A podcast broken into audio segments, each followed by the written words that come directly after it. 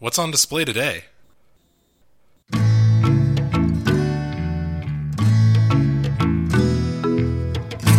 What do a snow leopard, a lemur, and a bat all have in common? These animals are all significant to their local cultures and have been immortalized in their folklore. Both these animals and their stories have been collected and are on display in Northeast Ohio. Join me as we explore Legends of the Wild at the Akron Zoo in Akron, Ohio.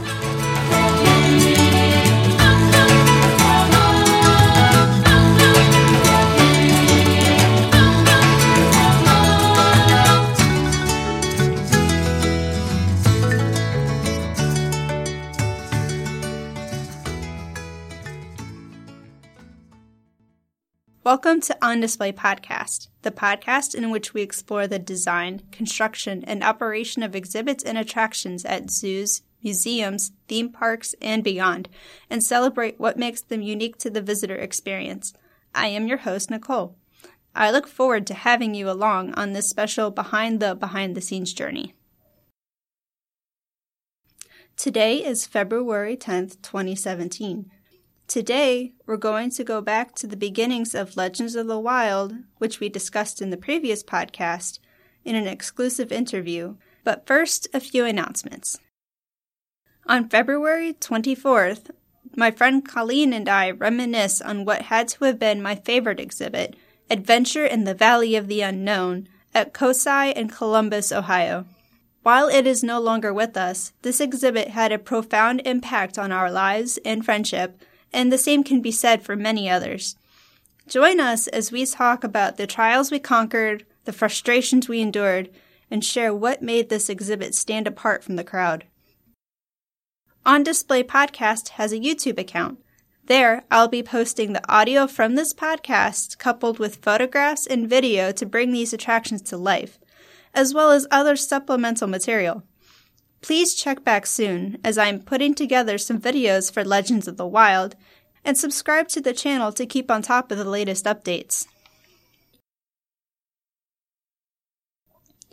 If your organization has something they would like to share, please contact me at ondisplaypodcast@gmail.com. You can also keep up with the latest news from around the attractions industry by following me on Twitter and on Facebook.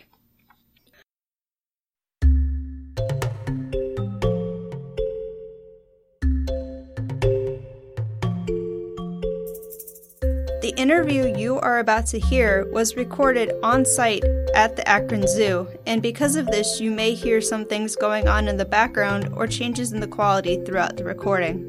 Thank you for understanding.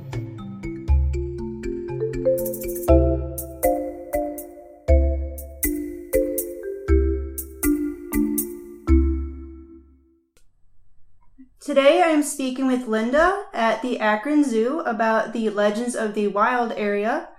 Linda, would you like to introduce yourself? Sure. My name's Linda Chris, and I'm the Vice President of Communications here at the Akron Zoo, and I've been with the zoo for 25 years, so I have been involved with a team of other zoo experts in designing the zoo and building exhibits and putting together the different exhibit areas of the zoo.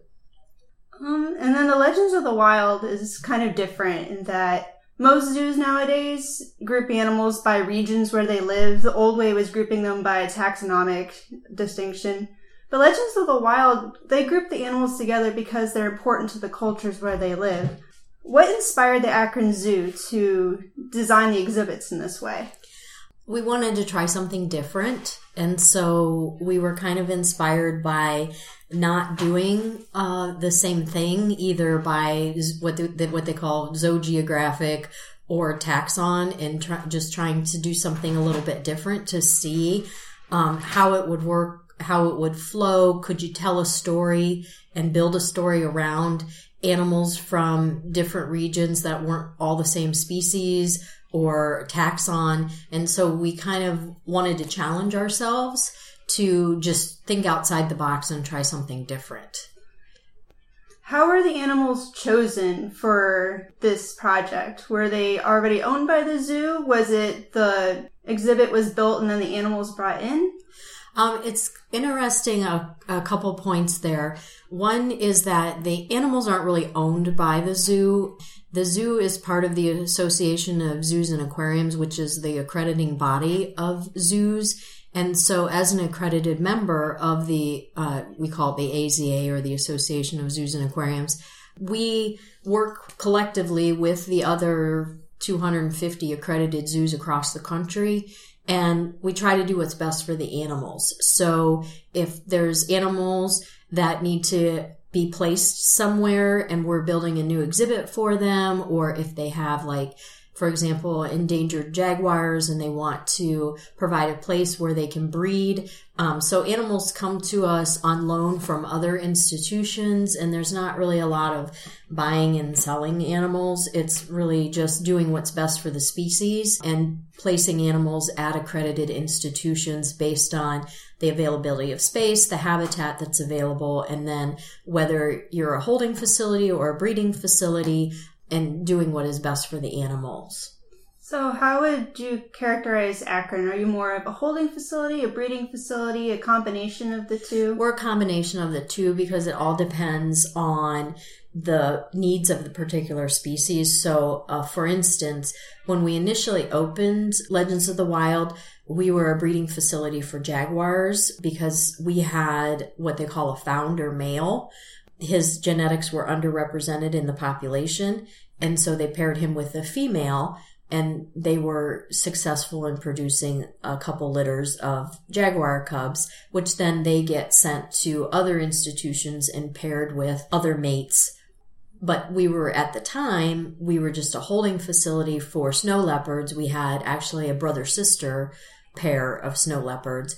And then once the jaguars kind of, their genetics were well represented by the litters that they had had, then we now hold the jaguars. We got a different, obviously unrelated snow leopard female, and she was brought in to mate with our male, and we've had 3 successful litters of snow leopard cubs. So it kind of depends on what the zoo feels we can responsibly manage and what is necessary and needed for the animals that we care for. It sounds like there's a lot of communications and a lot of working together to make that sort of thing work. It is a collaboration among the accredited zoos across the country.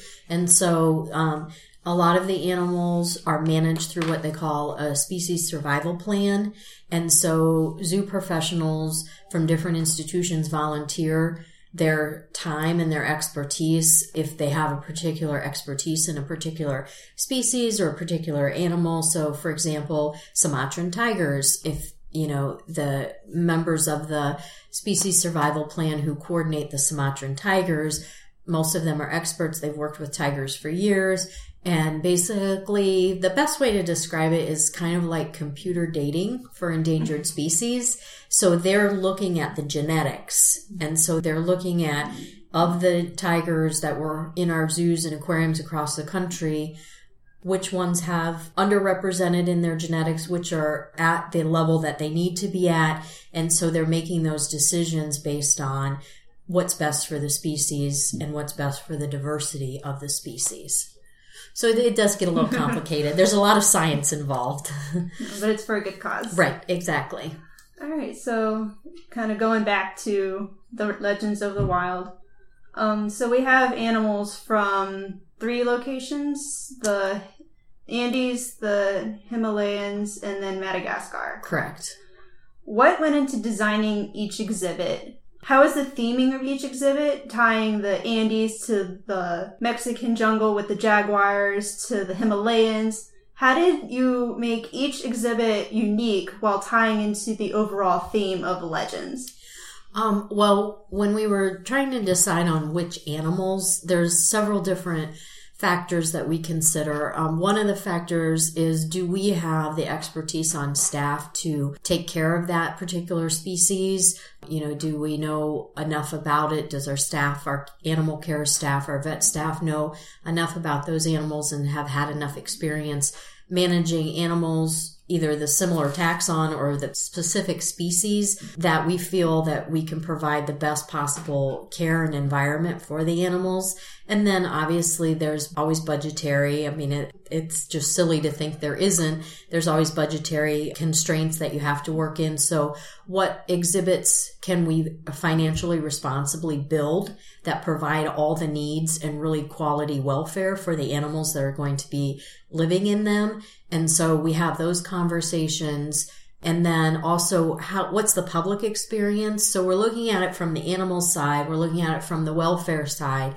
But we're also looking at it from, you know, what is the public experience going to be, and how are they going to view these animals? How close can they safely get to these animals? What's the message that we can share with them about these animals? And so it's really trying to tie all those pieces together to create an experience for our guests and quality habitats for the animals. We have avian experts here at the zoo. We have mammal experts here at the zoo. So we talk a lot about, you know, our experiences with those animals. And then there are a lot of really good guides, animal care manuals, and exhibit guides that are provided by the Association of Zoos and Aquariums. So that kind of tells us how much space we need for each animal, like how big their exhibit needs to be, how many holding areas do they need to have. And so all of that detail is worked through. And then you have to look at your site. So if you have 2 acres, what can you fit in that 2 acres based on the exhibit size and the holding size that each animal needs to have? And so all of those things are taken into consideration when you're thinking through the design process. And then because of legends and wanting to focus on the cultural myths and legends of the animals, obviously we had to make sure that when we got kind of our species list put together, we had to make sure that there were good, interesting legends about each of the animals. So the animals came first and then the legends came second? Yes, yeah. When you designed the look of the exhibits, you hired outside firms, correct? Correct, right. Yeah. How involved were the zoo staff in talking to these firms about the requirements of the animals versus the requirements of the guests? How did you marry all these things together working with these outside contractors? Basically, we created a design team, which included the architects and key zoo staff. So our avian expert, our mammal expert, our curators, they're all at the table, and we have basically what ends up being weekly meetings for a couple hours every week talking through all the details and then putting together basically a spreadsheet that says here are the requirements for each of the animals. Here's the required space that they need. Here's the number of holdings they need. Here's how they need to shift from on exhibit into their night quarters. And so there's all this detail about what the animals need that is prepared by the staff and given to the architect so that they can use those parameters to design the exhibits. And then with Legends of the Wild, we wanted people to feel like they were moving from one place to another place. So you're moving from Madagascar to South America, and you're going, you know, through the Andes Mountains, and then you're moving from South America into the Himalayas. And so there was some of that designing it and putting the animals that are found in the same region together as you move through the exhibit, but that's not really the tying factor. It's the legends that's the tying factor. So when you look to tie together the exhibits, do you rely more on like the smaller things like the signage or I noticed there's compasses in the ground, or is there a lot of guest experiences that also help tie this in? Yes. Yeah, absolutely. So, you know, you want the transition spaces to be well landscaped, appropriately landscaped, to have education stations or interactives where people can, as they're transitioning from one area of the exhibit to the next area of the exhibit, where they can have something to do that helps them learn more about what the animals they just saw or the animals that they're going to see as they move through the exhibit. And so there's a lot of those little education stations or pockets or whatever you want to call them when you're in transition moving from one exhibit to the next. And I noticed there's also like little fun things, like there's a waterfall going mm-hmm. into a waterfowl pond, and there's a little rope bridge for kids mm-hmm. to run on, which is really cute. Yeah. And we take all that and think about the overall experience of how are the guests going to have interact in this space. What can they see? What can they do? And looking at all the senses, what are they going to hear? Which the waterfall plays into that. You know, you hear that sound of the water rushing, falling over into the pond. So there's just a lot of things that we take into consideration about how we want the experience to be immersive and for guests to feel like they're really in that space or they're a part of that space. It doesn't always work out the way you think it's going to in your mind or on a piece of paper.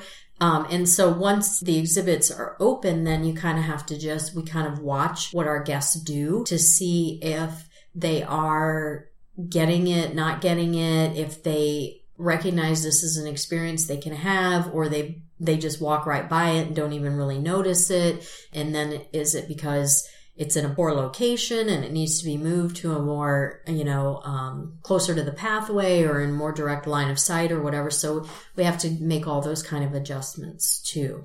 A lot of things on the fly, like adapting as you go. Yeah, yeah. Sorry, go ahead. Well, you can plan everything out, mm-hmm. But really until you see, it's just true of the animal side of it too. Like you can plan everything out on the animal side.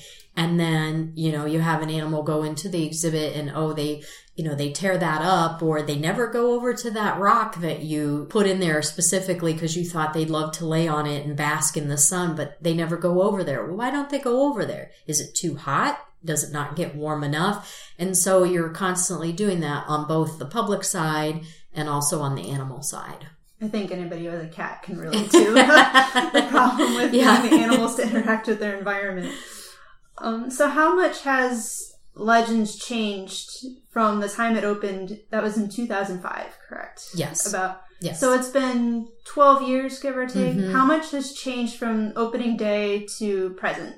The major exhibits have not really changed. One thing that we did do with the lemur in the Madagascar building with the lemurs is that we had two troops. We had a black and white ruffed lemur troop, and they were older females, and then we had a ringtail troop. Well, they were also a little bit on the elderly side. So what ended up happening was because we had small numbers of both of them, we ended up putting them together and making one troop. And then we got a troop of 4 red-ruffed lemurs. And so the species have changed, the taxon not, but the species has changed.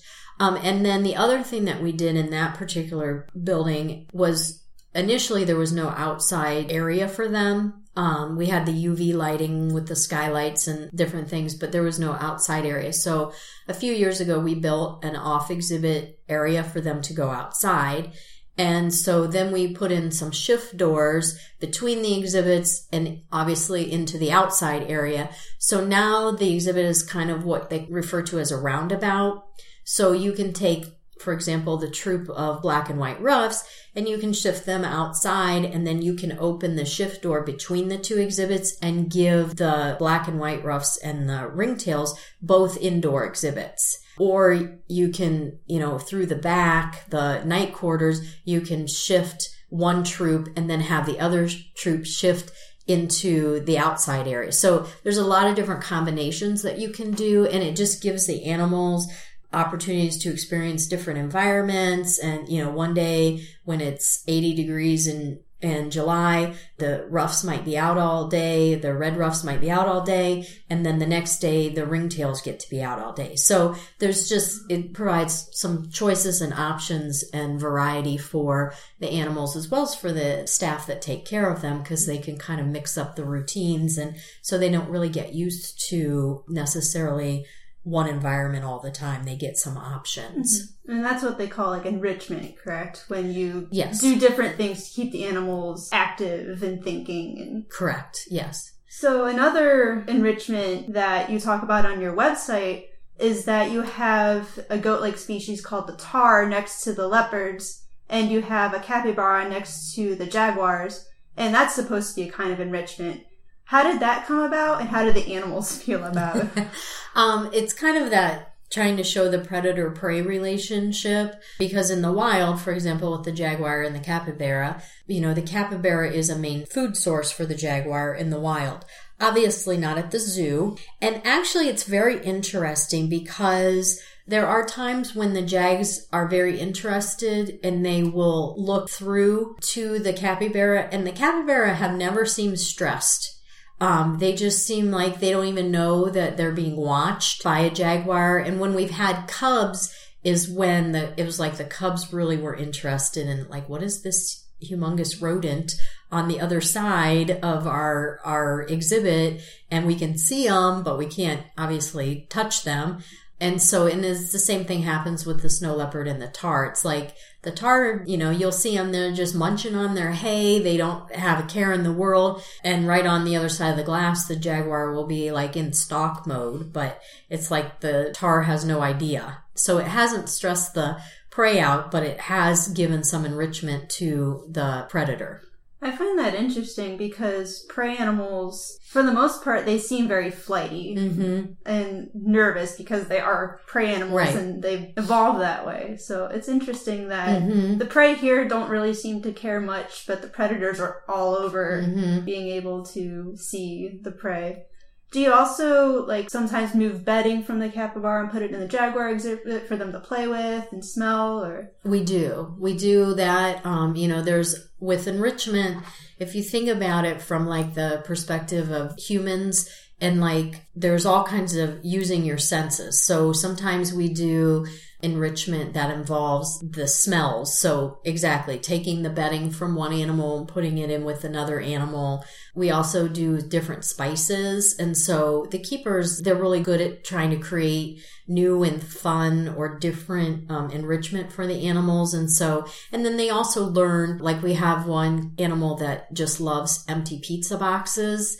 And so it's obviously still got the smell from the pizza, which the humans ate, and we give them the box. And then, you know, we might have another jaguar that really likes cinnamon. And so the keepers learn what the animals really like. And so they try to do different things with that. Do you spray some cinnamon or put some cinnamon in a bag and let them rip the bag apart to get to the cinnamon? And then they like to roll in it and rub in it or whatever. So they try all different kinds of things. You know, our male lion, Tamar, he has this barrel that he just loves. You know, sometimes he takes it out on exhibit with him, and there's nothing you're going to do about it because you can't really argue with the lion when they want to take their enrichment out on exhibit with them.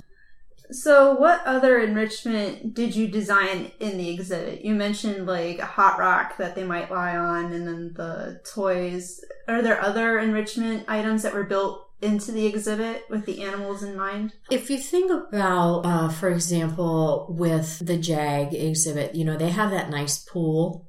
And so that is enrichment. They can decide to be in the pool, swimming around or laying on the edge of it. Or they can decide, you know what, I don't want to get wet today. I'm not going in there.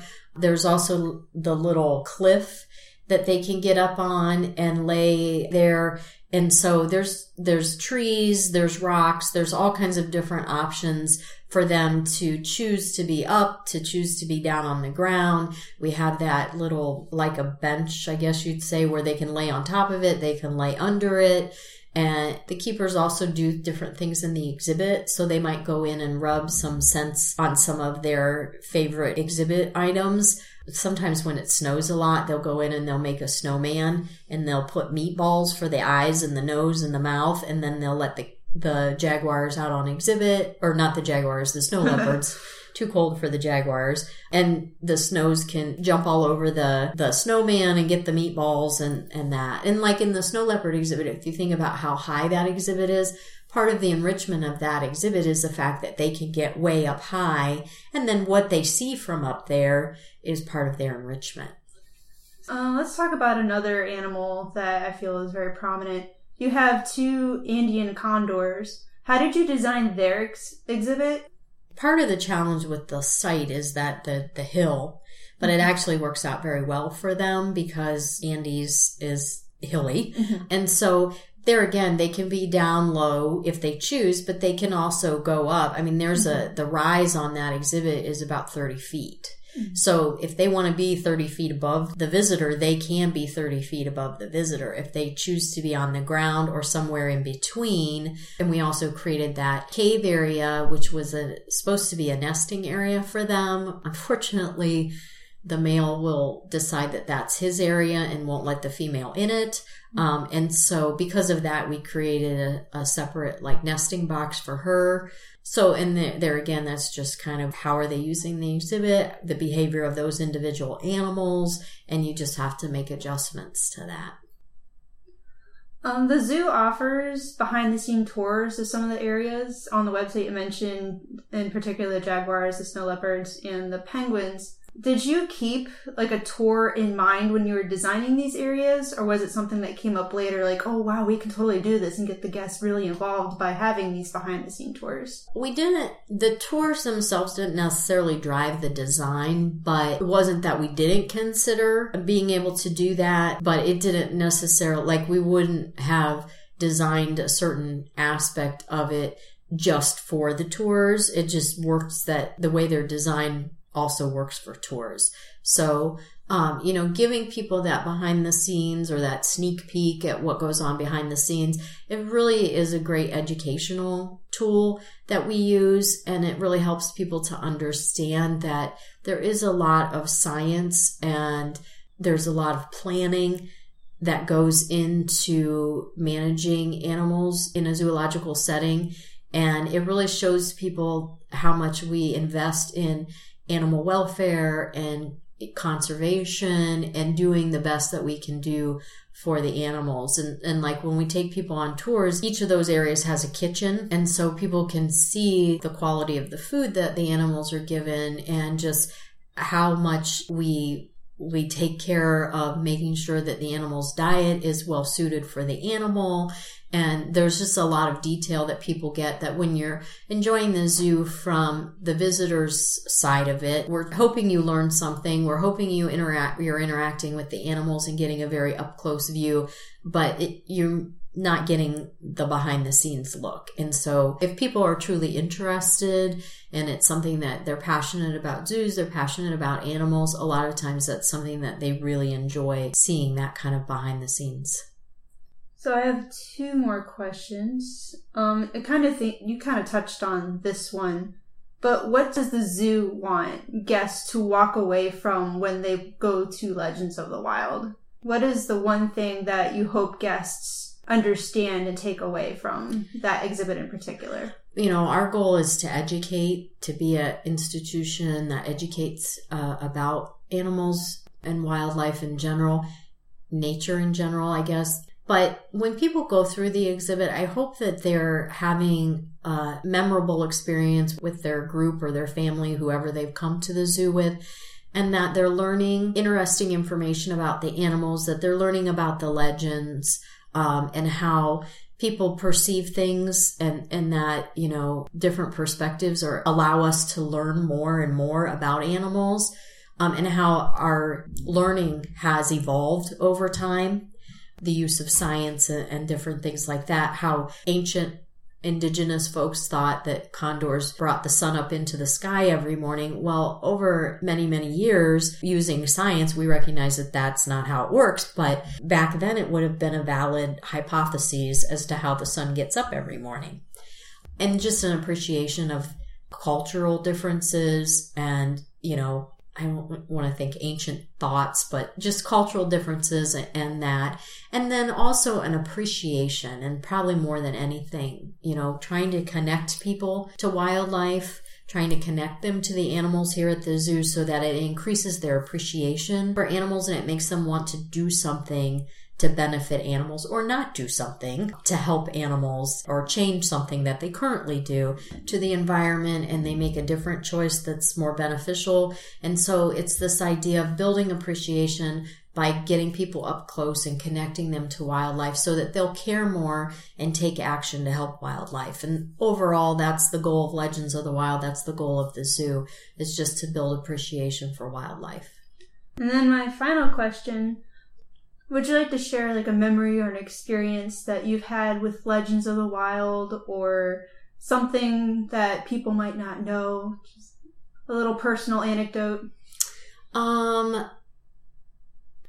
Let's see here. There's so many good things. You know, when our first litter of jaguar cubs were born, the female, Naomi, our female, she rejected one of the cubs. And so our vet staff and keeping staff had to hand raise one of the cubs. And so that was just really a neat experience to be able to be a part of that and to be able to get that close to a jaguar cub and just to be able to have that experience. And we learned a lot through that. And then also once the cub was too old to be handled, to kind of trying to reacclimate the cub to not being with humans and being with jaguars. And so it was just a really interesting experience, but doing what was best for the animal, because wanting to make sure that the animal survives from infancy to when it's old enough to survive on its own, and then trying to reacclimate it into an animal that's on exhibit, an animal that is able to be around other jaguars. I guess that's all for now. Thank you very much for your time. You're welcome. I hope our listeners enjoyed this conversation. Thank you.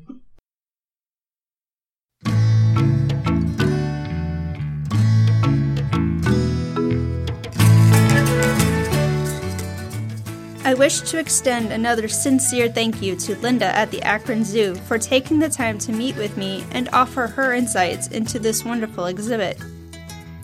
If you would like to learn more, check out the zoo's website, akronzoo.org. There, you can also find all the information you'll need to plan a visit and see these beautiful animals for yourself. Join me again on February 24th when my friend Colleen joins me to bring you Adventure in the Valley of the Unknown, a one-of-a-kind exhibit that called COSI in Columbus, Ohio, its home.